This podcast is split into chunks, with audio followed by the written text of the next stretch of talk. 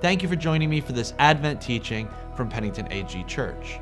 We are in our third week of our Advent series looking at the character of Jesus, gentle and lowly. Jesus, who enters our world as an infant child, born in a manger, who then comes into our world to be gentle and lowly and embrace and receive back his children, you and I, who have wandered away from him in our own sin and brokenness. We're in our third week looking at the character of Jesus, and I want to remind us of our main passage we started this series out on Matthew chapter 11, verses 28 and 29. Then Jesus said, Come to me, all of you who are weary and carry heavy burdens, and I will give you rest. Take my yoke upon you, let me teach you, because I am humble and gentle at heart and you will find rest for your souls. This is the character of our God that we meet most clearly in the person of Jesus Christ. And so, Jesus Christ, character, gentle, and lowly. Last week we talked about how that character interacts with our broken character, and we saw the compassion of Jesus who is drawn to our sin and suffering. Today, we're going to talk about how that compassion goes to work, as Jesus is our sympathetic advocate, an advocate before the Father who can sympathize with what it means to be human, with what it means to be weak and have flesh and be tempted, but in his perfect righteousness is offering forgiveness and grace for us.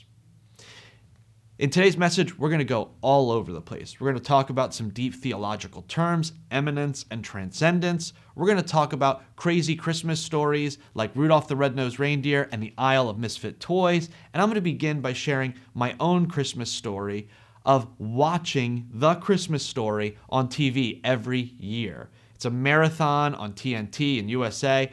Throughout the Christmas season, you can watch the 1980s story of a young boy who wants a BB gun for Christmas and what that journey looks like as it's cold outside and his friend gets his tongue stuck to a pole. In his rage, he beats up a bully. He asks Santa for it and he gets kicked down a slide. But all throughout, this young boy wants a BB gun. It's what he wants, it's his desire. Everybody throughout the film says, No, kid, you'll shoot your eye out. I can sympathize and empathize with this story because that was my journey as a kid.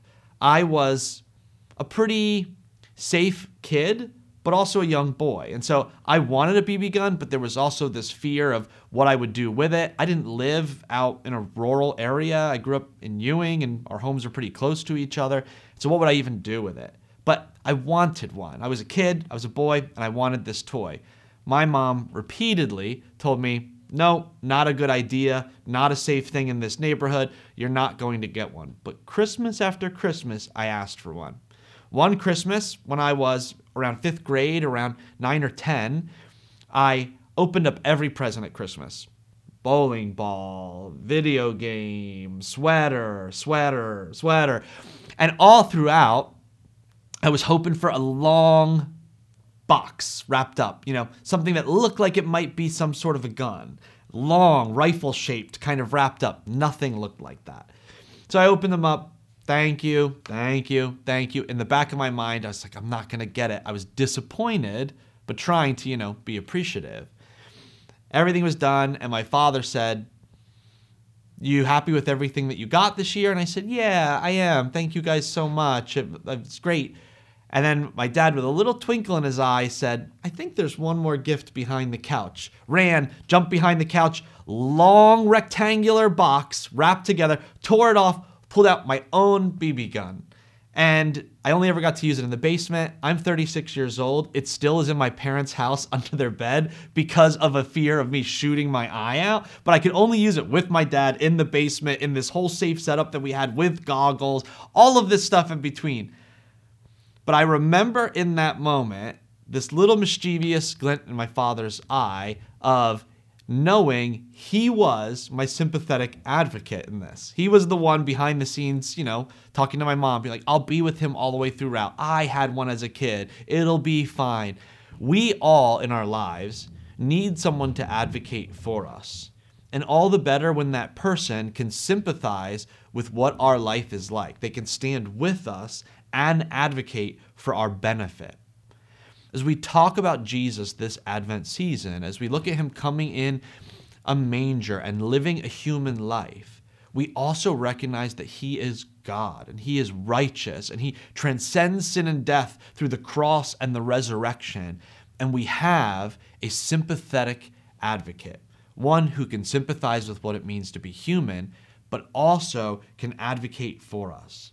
The author of Hebrews, a mysterious letter in the New Testament, we don't really know the author of it, but we know they were a pastor. And all throughout the letter, they are talking about the doctrine of Jesus and why this is so much better than any other view of religion or how to see God, how important Jesus is. And while we're studying the character of Jesus in this series, we want to see what this author has to say. Hebrews chapter 4, verses 14 through 16. So then, since we have a great high priest who has entered heaven, Jesus, the Son of God, let us hold firmly to what we believe. This high priest of ours understands our weakness, for he faced all of the same testings we do, yet he did not sin. So let us come boldly to the throne of our gracious God. There we will receive his mercy, and we will find grace to help us when we need it most.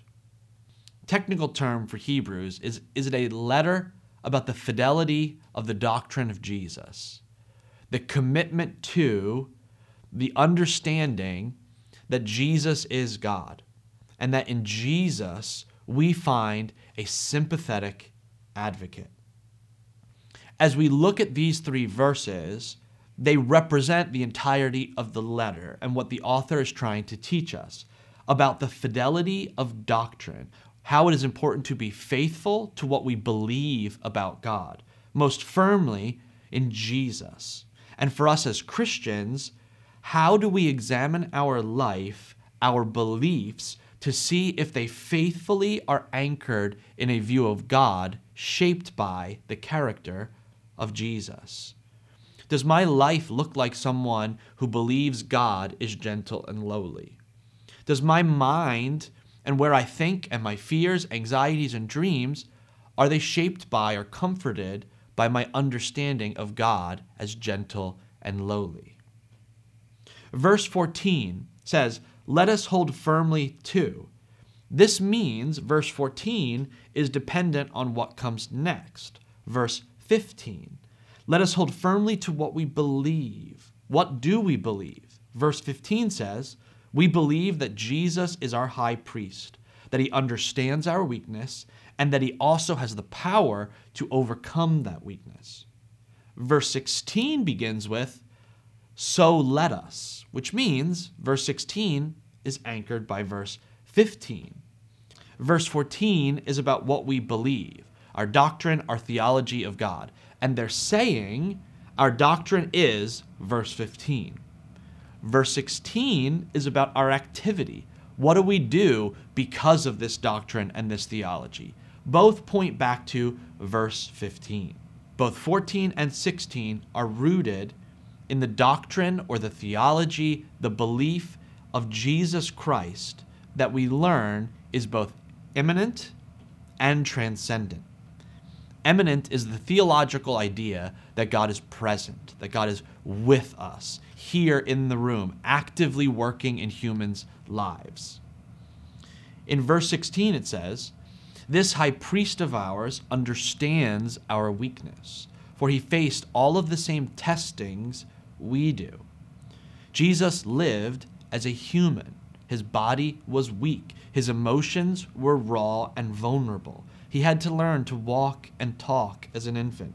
He went through puberty, probably had acne. He was abandoned by his friends. He was hungry and thirsty and tired and sad and filled with joy and eating meals. Because Jesus is human, Advent reveals to us that God is present. He's immanent. He is with us and understands us. This verse also, though, teaches that Jesus is transcendent. He understands our life, but he was able to achieve what we cannot. He was more righteous than us. He was God in flesh. While he understands our weakness, he is able to overcome it. He's able to rise above human sin and frailty and defeat the forces of sin and death. Verse 16 again says, He faces all of the same testings that we do, and yet he did not sin. He faced all of my temptations, but he didn't fail. He faces all of our weaknesses, but he shows himself strong. Jesus lives all of it, but doesn't succumb to any of it. He may be hungry, but it didn't lead him to selfish indulgence. He may have been abandoned, but he didn't become bitter. Jesus rises above sin and weakness. Because Jesus is God, Advent means that God came to rescue us by his transcendent power. Jesus is immanent, Jesus is transcendent. This is what makes him our sympathetic advocate. Let's look at both of these theological terms to understand the gentle and lowly character of Jesus. First, let's talk about God is present or immanent. God's with us and understands us. In Advent, we are able to explore our desire for a God who is close to us, who is with us, who is like us. Aristotle, Greek philosopher, famously defined God as the unmoved mover. That God animated our world, breathed it into existence, but he's not moved by our struggles and trials. He's too powerful, too high above us to be trifled by human sufferings and struggles. And so he put the world into motion, but he's disconnected from our struggles and trials.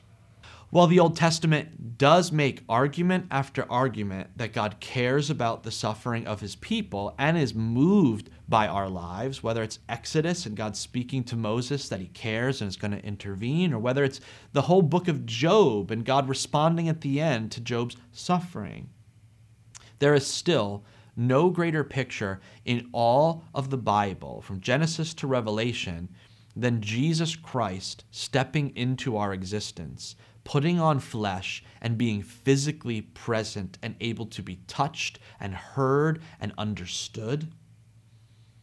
There is perhaps no better image of an immanent, present God than the infant Jesus being held to the breast of his mother. God is with us and present. Paul in Acts argues with Greek philosophy. He argues with the Greeks that God is present and real, and in all things calling to us, seeking us, searching us out. He argues in Acts chapter 17. He says, God's purpose was for the nations to seek after God and perhaps feel their way toward Him and find Him, though He is not far from any of us. For in Him we live and move and exist. At Advent, God is not far from you. Where you are in your life right now, your struggles and trials, your dreams and hopes, God is present near you, with you, calling out to you, patiently waiting for you. The author of Hebrews, we've read once already, earlier in the letter, says to us in Hebrews chapter 2 we also know that the Son did not come to help angels, he came to help the descendants of Abraham. Therefore, it was necessary for him to be made in every respect like us, his brothers and sisters, so that he could be our merciful and faithful high priest before God. Then he could offer a sacrifice that would take away the sins of the people. Since he himself has gone through suffering and testing, he is able to help us when we are being tested. The author of Hebrews is almost paraphrasing Jesus' own words in Luke chapter 5 verse 31 when he says he didn't come for the healthy but for the sick.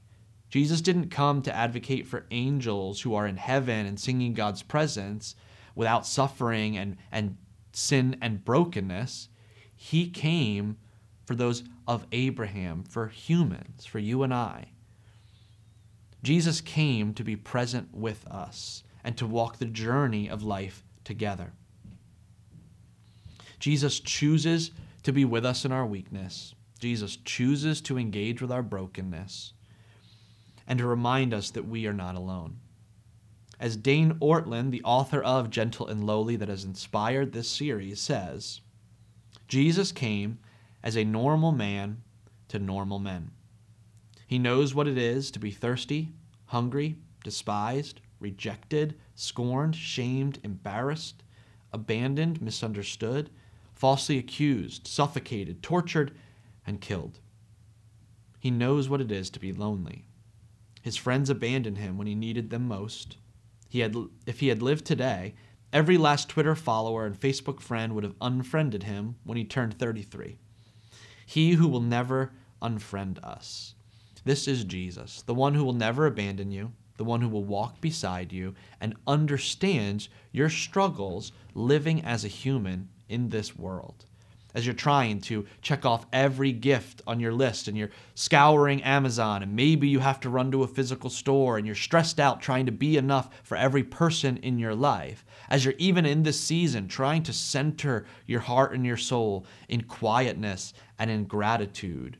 In this season, as you're still processing loss and grief and a global pandemic and what does this mean and how do we interact together, in all of that, Jesus is present and understands what it's like to be you and wants to walk this journey together. This is the immanence or the presence of God in Christ Jesus. But, as the author of Hebrews says, it is not just that he has experienced our weakness, but that in the temptation, he did not sin. Where we have failed, Jesus succeeds. Where we are weak, Jesus shows himself strong. This is God as transcendent, or God as able, capable, able to heal and work. While Jesus can relate to us, living on the earth in our mud and muck, it never stuck to him. He was able to transcend it. It reminds me of Rudolph on the Isle of Misfit Toys. I was shocked looking back that this story a claymation version of this Christmas story is only from 2001. It's only 20 years old. It feels like it's from the 40s. Let me explain the plot of this movie if you are unfamiliar. In this story, Rudolph feels like he needs to be more than just a one trick pony. His nose glows and he's tired of being exploited for that one aspect of who he is. So he goes on a journey with an elf that doesn't want to make toys, he wants to repair teeth and a tree cutter, Yukon Cornelius, who is also kind of a scaredy cat. The three of them go on a journey and discover the Isle of Misfit Toys. On this island, they are able to perform a root canal, as well as help out a bunch of toys that feel abandoned, broken, like they don't fit into this world. There's also throughout it a problem where another old toy comes to tell them you are abandoned and you're never going to be needed again. You're never going to be wanted again. So come with me and we're going to embrace our brokenness and we're going to leave this world. We're going to leave these relationships behind. Often in this season, we can feel like these misfit toys. Some churches practice what's known as a blue Christmas, one day in the Advent season when we embrace our sadness our struggle. Maybe we're coming into Christmas and there are family members that aren't with us because they have died in this last year. Maybe we're coming into Christmas and some of the goals we set out last January, we are even further from now during this season. And in this, we feel like, what's wrong with me? Why am I not feeling the joy I'm supposed to in these moments? when a relationship goes sour, when a family member betrays us, when it feels like our one shot at significance is slipping through our fingers, when we feel deeply misunderstood and broken, it is easy to slip into a mentality that we are alone and we are broken forever. And we just sit in it and we wallow in it. It's in these moments that we put our relationships on blast. I'm done with it. I'm posting it. I'm out of this. Or we begin to ghost significant people in our lives, we just don't respond anymore. Or we indulge in self destructive behaviors. I embrace the island of misfit toys. I embrace my brokenness and my seeming abandonment. It can feel like the brokenness of this world, maybe not our own individual sin, But the sin of being human, of the world around us, is so heavy that it's oppressive. In these moments, Jesus sits in the sorrow and oppressive sin with us. And in our sadness, he shares with us that he died under oppressive Roman rule, the largest government of the time, convicted, condemned, put on a Roman cross, the most shameful way to die, abandoned by nearly all of his followers. He sits in that with us. But also, as he sits there with us, he's glowing, he's shining. He is Jesus Christ, transcendent of all the broken muck of this world.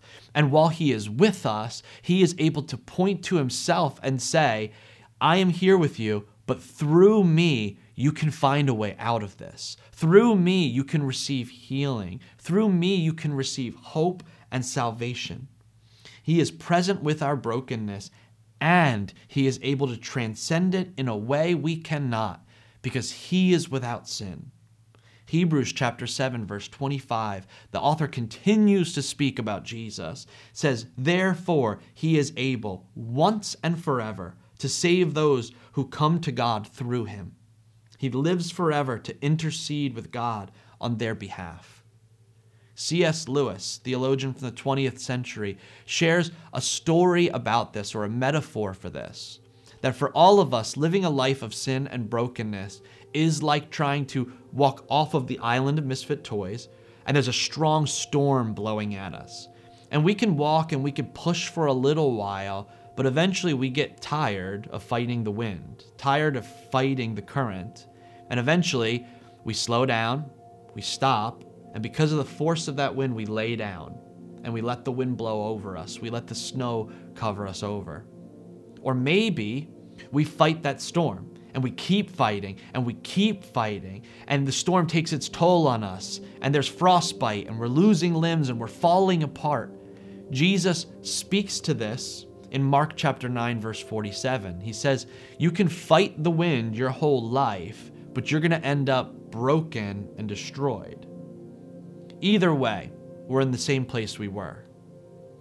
But then Jesus walks into the storm and the wind doesn't seem to affect him, doesn't seem to blow him over. He's able to continue to walk. And he looks at us where we are and he says, Follow me. I will break the wind for you. Follow me, and you can draft off of my presence and my goodness. Follow me, and I will show you a way out of the storm. And it will not be through your ability to fight the wind, it will be through your ability to follow me as I fight the storm as I fight the sin and brokenness, as I fight the fallen nature of this world, as I do what you cannot, as I transcend the brokenness of this world. Jesus is present in our storms, but he's also transcendently God, which makes him the perfect one to come boldly into his presence and receive mercy and grace. We can, in this Advent season, run into the presence of Jesus. And as we seek His presence, as we seek His glory in our lives, we can know that praying before our God, studying Him in the pages of Scripture, living out the pattern He gives us through loving our neighbors and each other, we can be embraced by one who understands our life and our suffering, but also the one who gives us a way out by His gracious presence, mercy, and power. As we close, it reminds me of a final story that I read many years ago in a book by Philip Yancey, where he shares about a farmer in the middle of winter looking out at his barn from his own kitchen and he repeatedly sees a small flock of sparrows trying to get into the barn. It's freezing out, it's stormy, it's cold, they feel like they might die, and in the barn is salvation. It's warm, it's comfortable, and they're sheltered from the storm.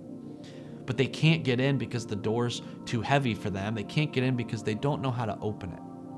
And so, out of compassion, he leaves his home, he trudges his way through the snow to open up the door for them, but as he arrives, the birds are scared by his presence and they fly off. He leaves the door open, they never come, they're too scared of him. So, he closes the door, goes back into his home. From the window, he sees the birds return again, trying to get in. And he thinks to himself, oh, if I could just become a bird for one moment and come out there and fly among them and show them the way in to safety and salvation. He said, in that moment, he realized God putting on flesh as Christ Jesus in order to walk among us and show us the pathway to salvation through his grace and mercy. This Advent season, we have a sympathetic advocate, a God who is immanently present with us and is transcendently powerful to lead us out of the storm of our sin and brokenness. And He does it through His love, grace, and mercy. If you'll pray with me this morning. You may be watching this sermon today and you may not have a relationship with God. You may not know Jesus personally. I want to give you an opportunity to invite him into your life today, to invite him into a relationship with you.